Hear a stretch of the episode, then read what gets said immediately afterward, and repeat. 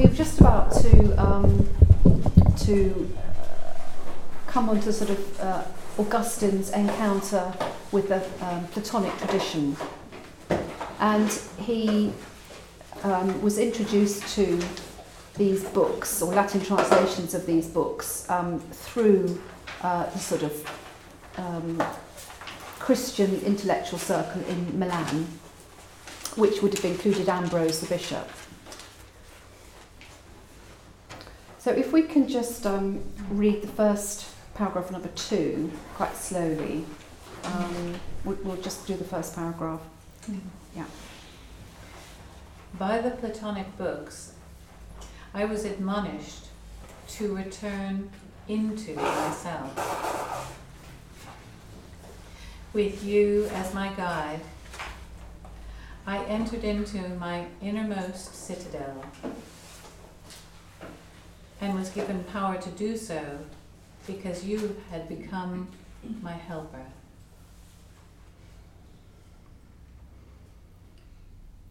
I entered,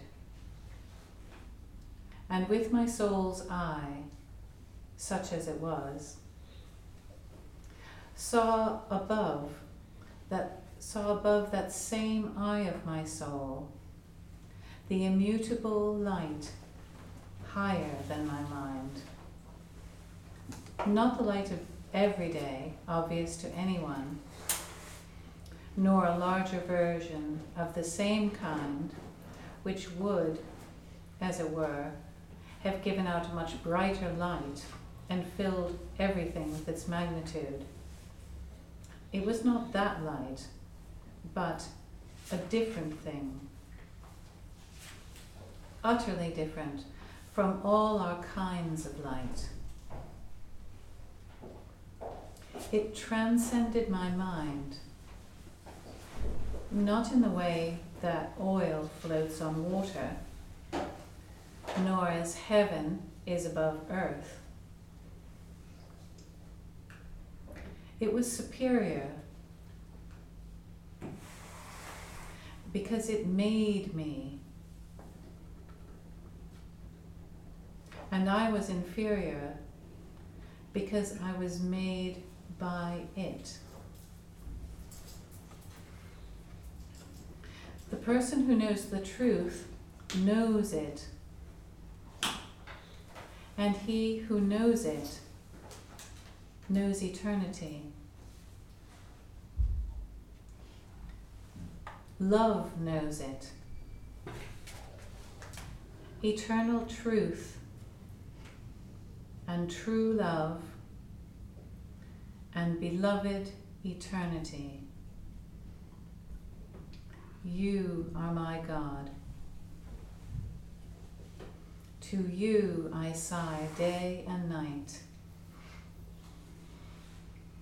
When I first came to know you, you raised me up to make me see that what I saw is being and that I, who saw, am not yet being.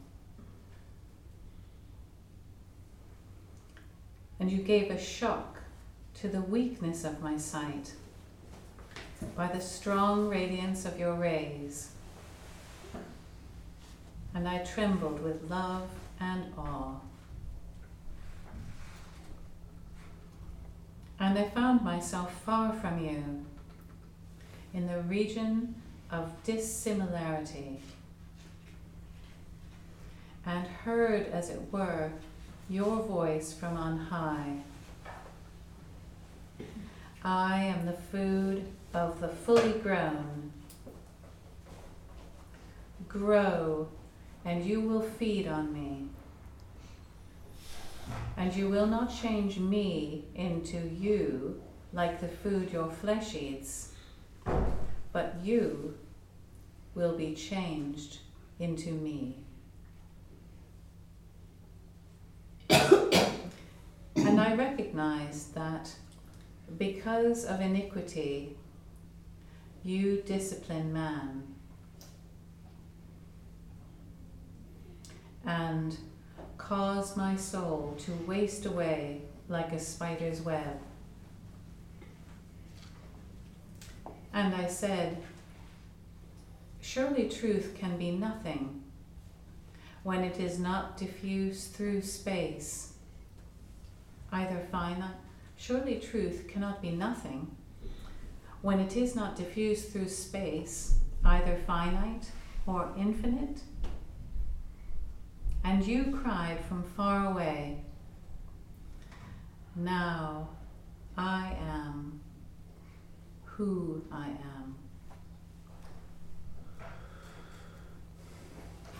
I heard in the way one hears within the heart, and all doubt left me. I would have found it easier to doubt whether I was myself alive than that there is no truth understood from the things that are made. Thank you.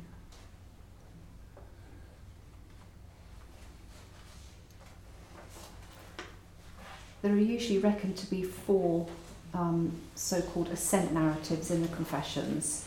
Um, under number two, um, you've got two of them. We, we won't read the rest of that. Um, the, the second one might well be the same one but sort of seen in a different way. And um, the fourth one comes in book 10, which I haven't included either.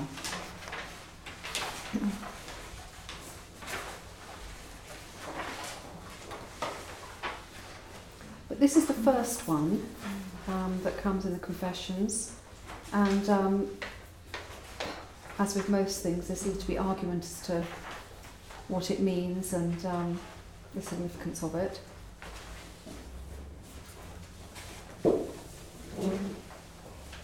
Whether it's Christian, whether it's whether it's a failed attempt at um, a sort of Platonic ecstasy.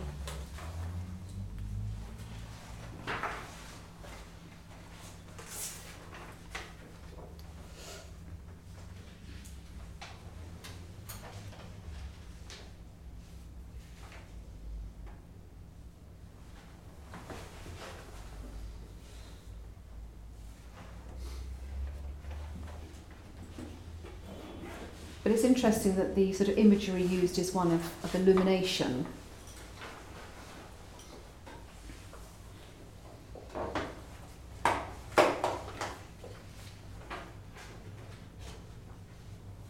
Which is um, the similar, similar imagery to the imagery used by Plotinus, who was one of the Neoplatonists.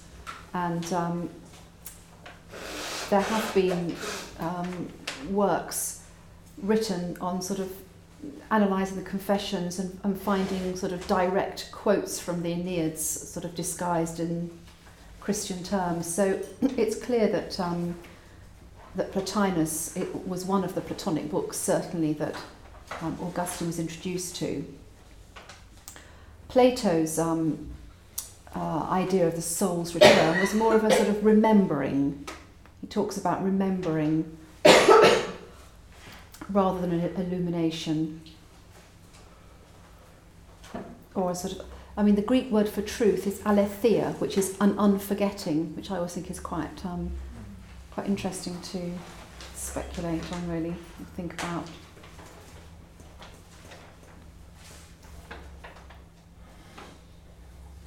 And unlike Plotinus I mean Augustine goes beyond Plotinus because for Plotinus the light that you see um, is um, the sort of undescended part of your own soul, whereas for Augustine, it's quite clear that the light he sees is, is entirely separate. He doesn't, it's not part of himself, it's above, above himself.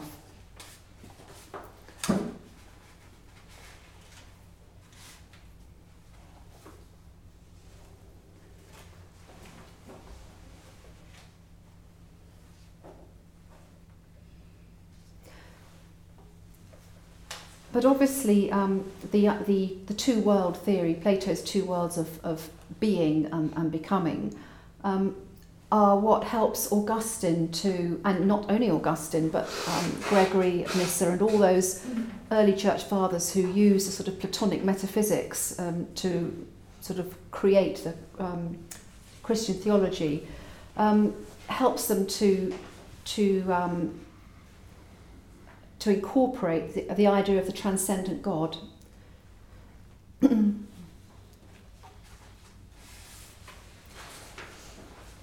that's really one of the sort of important things that comes out of this vision for Augustine.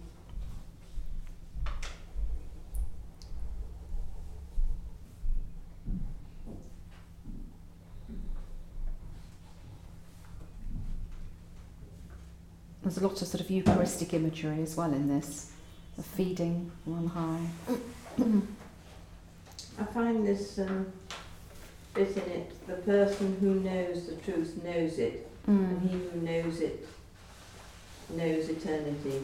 Love knows it. Mm. It's a sort of more than just an intellectual knowing, yes. isn't it? Yes, it is. Yes. It's a much yes. deeper. Yeah. Mm. And again, that goes beyond Plotinus, because I mean, Plotinus is called the god of the philosophers, was in a sense a sort of impersonal being. Yeah. Um, whereas this is, is more than that, it's being and it's love. Yeah.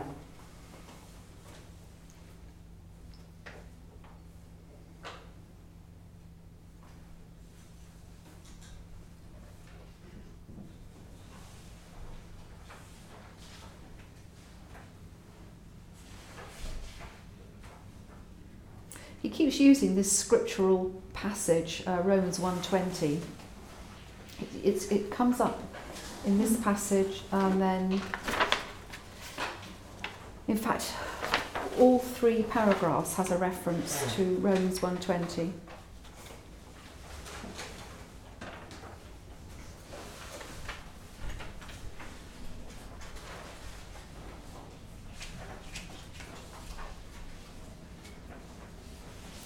mean, we haven't really got time to read the second one if we're going to get through it, but the second one is really um, giving you the stages by which um, he ascends. Um, perhaps I'll just read the end of that because that, this point hasn't come up in the previous one. Um, but I did not possess the strength to keep my vision fixed my weakness reasserted itself and I returned to my customary condition. I carried with me only a loving memory and a desire for that of which I had the aroma, but which I had not yet the capacity to eat. the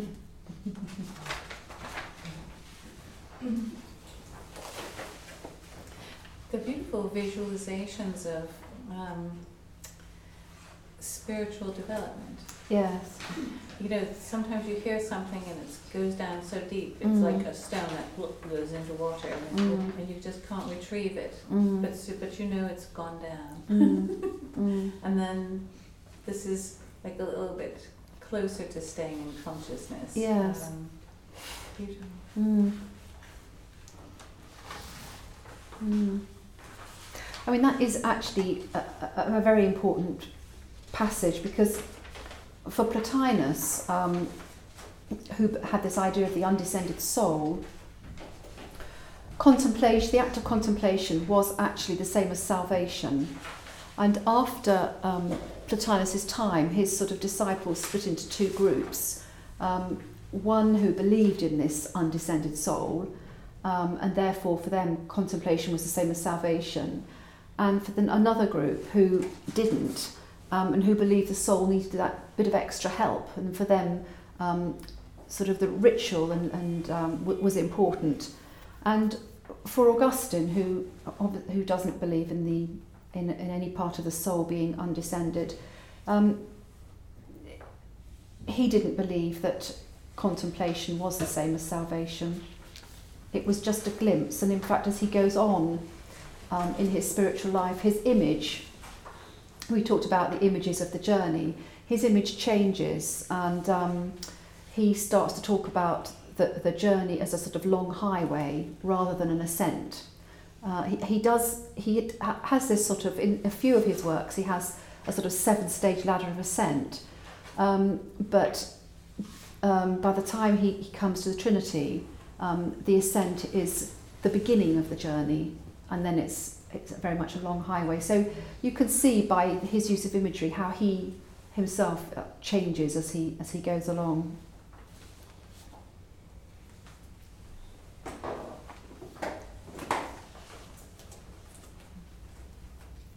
We're going to have to move on actually, otherwise we won't get all the passages done. Um, if we move on to passage number three, um, this is the great conversion the garden scene. Prior to this, uh, he had considered being baptized. I mean, he, he now had um, a belief in God. Um, but Augustine being very competitive and um, also, I think, influenced by the various um, people he'd come across who held uh, the view that the sort of um, the ascetic strain of Christianity was somehow better. Um, people, I mean, Ambrose did, uh, and um, in Hortensius he came across this idea. Uh, in the Platonic books that he read, he also came across this idea. Um, he felt that he, although Christianity he had come to realise was worthy, um, was worthy of him, because obviously to begin with he he hadn't rated the scriptures at all. Now he felt that he wasn't in some way worthy of it.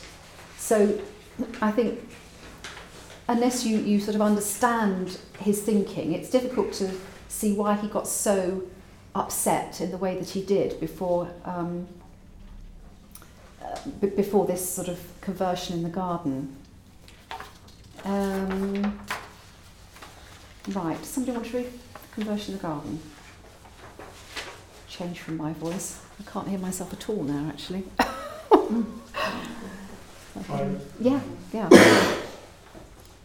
Suddenly I heard a voice from the nearby house, chanting as it might be a boy or girl, I don't know which, saying and repeating over and over again, Pick up and read, pick up and read.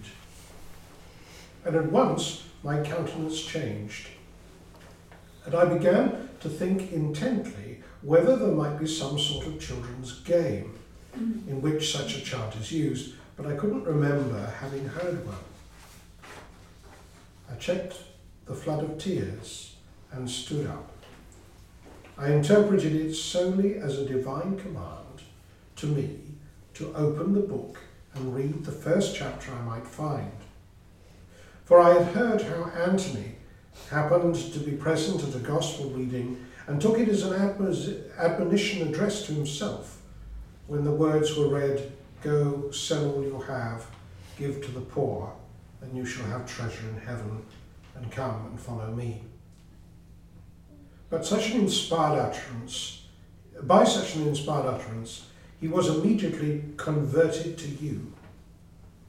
So I hurried back to the place where Alypius was sitting, and there I put down there, there I had put down, there I had put down there the book of the apostle. When I got up, I seized it, opened it, and in silence read the first passage on which my eyes lit. Not in riots and drunken parties, not in eroticism and indecencies, not in strife and rivalry, but put on the Lord Jesus Christ and make no provision for flesh in its lusts. I neither wished nor he needed to read further. And at once, with the last words of this sentence, it was as if a light of relief from all anxiety flooded into my heart, and all the shadows of doubt were dispelled.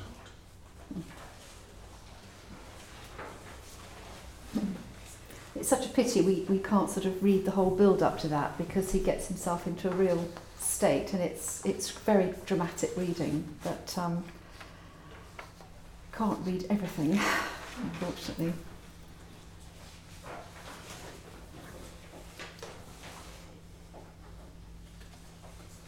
But in, in um, book eight, where, the, where he um, talks about this conversion, he um, leading up to it, he he says how he's heard the story of Anthony being converted, which he refers to here, and then he also um, somebody tells him about some other people who have been converted by hearing Anthony's story.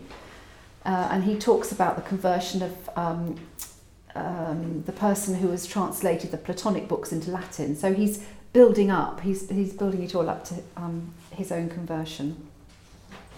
And again, you know, we're, we're in another garden and uh, he's sitting under a fig tree. It's all very, very symbolic.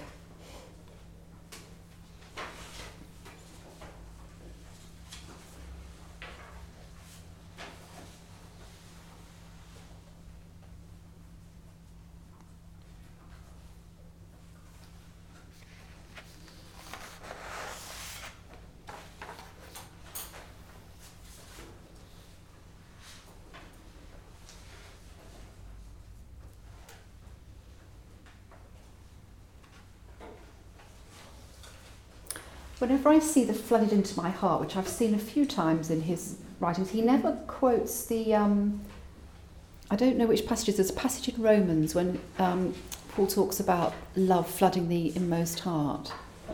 Do you know the one I mean? Um, always surprised he doesn't actually. He never sort of quotes, put, acknowledges that, and it always it always reminds me of, of that part of Romans.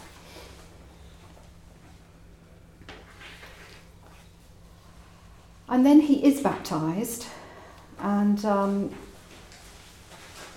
the, the final passage, or five and six, which actually I've, I've split into two, but they follow on, um, is the great um, and well known vision at Ostia, which he shares with his mother. So it's a communal vision. And it's um, set between um, resurrection texts. Again in a garden, or rather overlooking a garden.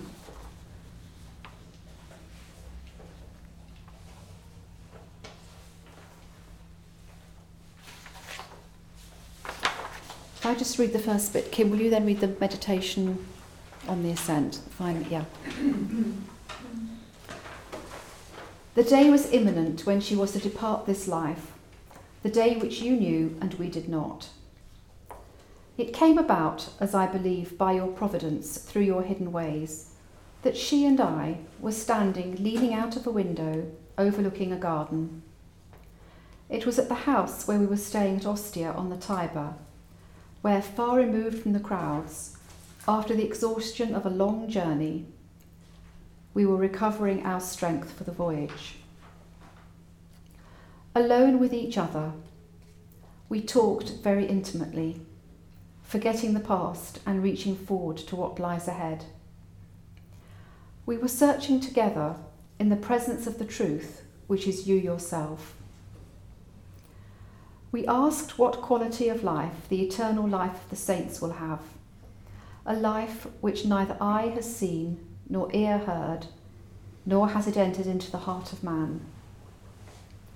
But with the mouth of the heart wide open, we drank in the waters flowing from your spring on high, the spring of life, which is with you.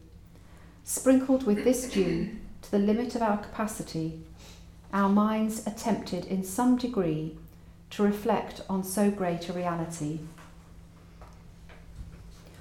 Our colloquy led us to the point where the pleasures of the body's senses, however intense, and in however brilliant a material light enjoyed, seemed unworthy not merely of comparison, but even of remembrance beside the joy of that life. And we lifted ourselves in longing yet more ardent toward that which is. And step by step, traversed all bodily creatures and heaven itself, whence sun and moon and stars shed their light upon the earth. Higher still we mounted by inward thought and wondering discourse on your works. And we arrived at the summit of our minds. And this too we transcended, to touch that land of never failing plenty, where you pasture Israel for ever with the food of truth. Life there is the wisdom through whom all these things are made, and all others that have been or ever will be but wisdom herself is not made. She is as she always has been and will be forever. Rather should we say that in her there is no has been or will be, but only being. For she is eternal, but past and future do not belong to eternity.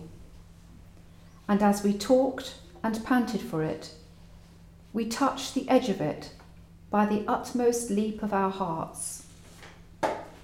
Then, sighing and unsatisfied, we left the first fruits of our spirit captive there and returned to the noise of articulate speech, where a word has beginning and end. How different from your word, our Lord, who abides in himself and grows not old, but renews all things. Then we said, if the tumult of the flesh fell silent for someone, and silent too were the phantasms of earth, sea, and air, silent the heavens, and the very soul silent to itself, that it might pass beyond itself by not thinking of its own being. If dreams and revelations known through its imagination were silent, if every tongue and every sign and whatever is subject to transient were wholly stilled for him. For if anyone listens, all these things will tell him, we did not make ourselves. He made us who abides forever. And having said this, they held their peace for they had pricked the listening ear to him who made them.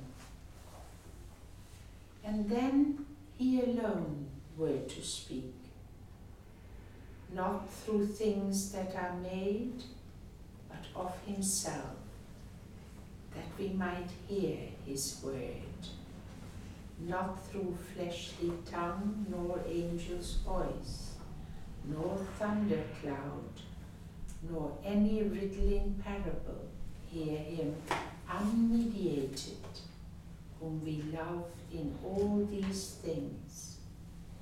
Hear him without them, as now we stretch out and in a flash of thought touch that eternal wisdom who abides above all things. If this could last, and all other visions so far inferior be taken away, and this sight alone ravish him who saw it, and engulf him and hide him away, kept for inward joys, so that this moment of knowledge, this passing moment that left us aching for more, should there be life eternal, would not enter into the joy of your Lord be this, and this alone. And when? When will this be? When we all rise again, but not all are changed? I said something like this even if not just this way, with exactly these words.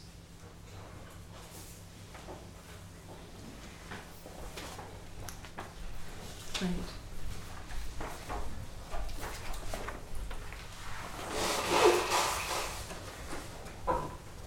Um, b- before um, we have any questions, I just wanted to, to say that the translation here of the of number six is from the Maria Boulding. Um, the reason is that she keeps the in the Latin the word sileant comes up time and time again, and she's the only one that seems to keep that. Chadwick goes out of his way to sort of translate the word silent in any in every conceivable way but silent, um, which is why I've sort of split that into two because all the rest is his is, is his translation.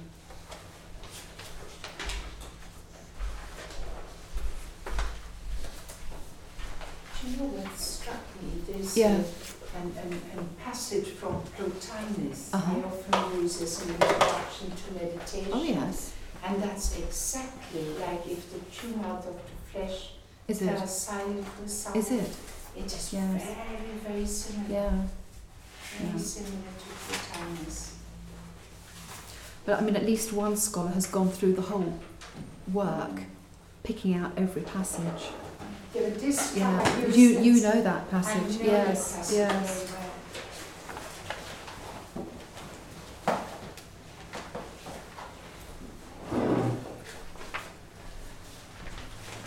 It's very difficult to read that passage, actually. But I, I mean, I love the way you do it.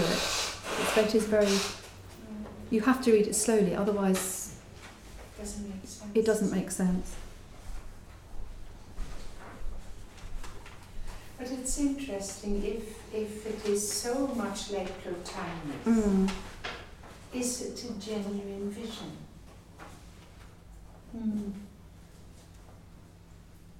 Well, I mean, that's. Or is it a mental thing? What is the I mean, I, I would say that, um, I mean, Plotinus was part of the culture um, that he knew very well. And he would obviously, therefore, use those words that were familiar to him um, to explain or to, um, to describe how he felt.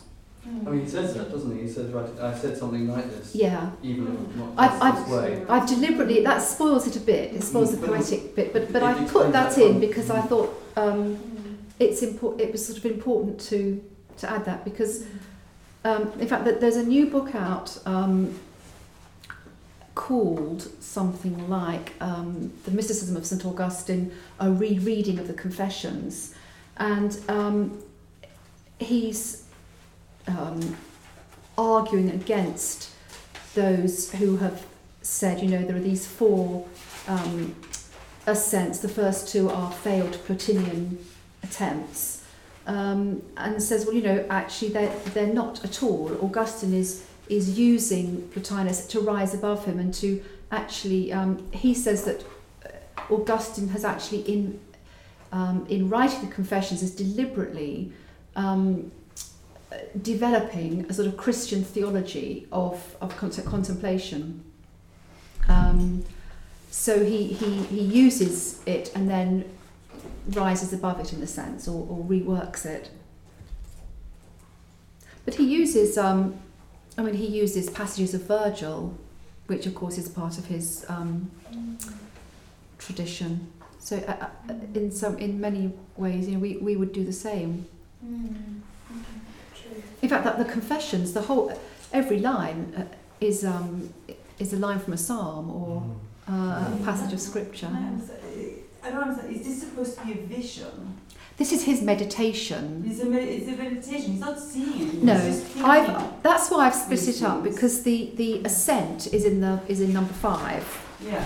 Um, this is his sort of meditation on it. Really, it's just so poetic the way yeah, that it's exactly. translated. So, Yes. So it's, it's not, it's not, this one is not a vision. You thinking. No, no, no, to- based on the previous one, there's a whole, you know, his reactions to Right, vision. right. Okay. Yeah. I think in the T.S. Eliot, in the four quartets, where Yeah. he says we shall be back where we started, Yes. we know the place for the first Mm. time. How Mm. And it seems to me that there's this sort of depth of Plotinus, as it were, in, in Augustine. Mm. But now it's Mm. making fulsome sense. Mm. And inevitably he will use the language Yes. that he used to. yeah. But it means something richer. Yes. Yes. Mm. Yeah. Mm. It also, again, thinking about spiritual development, it strikes me that where it's really richer too is where there's real integration of of your earlier self. Mm. It's not like you're leaving. We're not like snakes. We're not leaving our skin behind, Mm. and it's beautiful and Mhm. saliva comes into our mouth because of it Mm. because it's Mm. it's a real integra- Mm. integration. Mm. I mean, it's just what Scripture does with Mm. the, the, um, looking back to the Old Testament for understanding That's true, Jesus I Christ guess. and Yes. you know, Yeah. looking at um, so it's within the tradition as well, Yes. isn't it? And he would actually, yeah, always in dialogue with yeah, previous traditions. yeah. And he would have been, he was baptized by Ambrose, and of course Ambrose wrote, um, you know, um, the sacra- sacramentals, what are they called? The mysteries, and two um, treatises on baptism, where he's done precisely that, hasn't he, all through, uh, using the sort of Noah's Ark and the, um, the flood and the, um, going through the Red Sea. He uses in, in his baptismal liturgy. So Augustine has got that, that as an example. Yeah. Something glorious about using non non biblical Mm. material. Mm. I find that Mm. just so s- sort of embracing, Yes. really. Yes. Yeah. I was wondering, you said there was an argument uh, that he was deliberately developing this Christian theology of mysticism. Does he actually say what his purpose is in, in writing this? In writing the confessions. Um, yes, he does. Um, it's whether you believe him or not, I suppose. Um, a lot of people in his own day didn't believe him. Um, but he says in, I think it's book 10, um, and also in, in a book at the end of his life um, called The Retractions, when he sort of goes through all his writings and reviews them and says what he still believes in that, uh, or wh- where he'd like to change things. And he says that um, he wrote the confessions um, to praise God um, and that they have the effect on him of sort of making him feel um, that he's praising God. Um, it, d- doesn't know what the effect is on his readers, but he hopes that they have an effect on them. Do we know that he concentrated a lot on the Psalms? Yes, he did. He- Yeah. Did he know them off by heart? Oh, I should think so Yeah. because people. I mean, um, he wouldn't have um, this when when people heard the confessions. They would have been oral. They would have been oral. He there was no sort of silent reading. I mean, he regarded it as um, unusual when he found Ambrose reading to himself. That just wasn't sort of common practice. Um, and in those in that sort of tradition where, where it's an oral tradition, your memory is extremely good. I mean, he that's how they digested chunks of you know whole books of Virgil and but the Psalms was his sort of favourite. Psalms of David were were his favourite um, scriptural work really. Presumably he had some kind of daily reading of the Psalms anyway, wouldn't he, if he was in, living in some kind of... In the community, yes, yeah. Yes, I mean he lived to begin with. He was in a sort of lay um, community when he went back to Africa after the Ostia, the Vision Ostia. His mother died. Um, then he went back to Africa and lived in a sort of community. And then when he was ordained, um, and then quickly made, made a bishop as well, he, he lived in a sort of mixed community of clergy and lay. So he, he always lived in a community.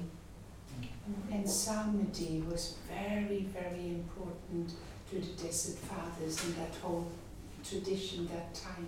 And, they knew yes. all the psalms. and dare I say it, the Manichae Psalm book obviously was uh, was one of the books he would have known as well. What sort of life would the, the community life have been? Well, he, he or, or there is an Augustinian rule which he developed to. Um, I mean, I, I haven't read the rule recently. I can't remember much about it, but he developed the rule for his community, so they would have le- lived by the rule. I don't know. Somebody else might might be very familiar with the Aug- Augustinian rule, but um, he developed it to, to live by it.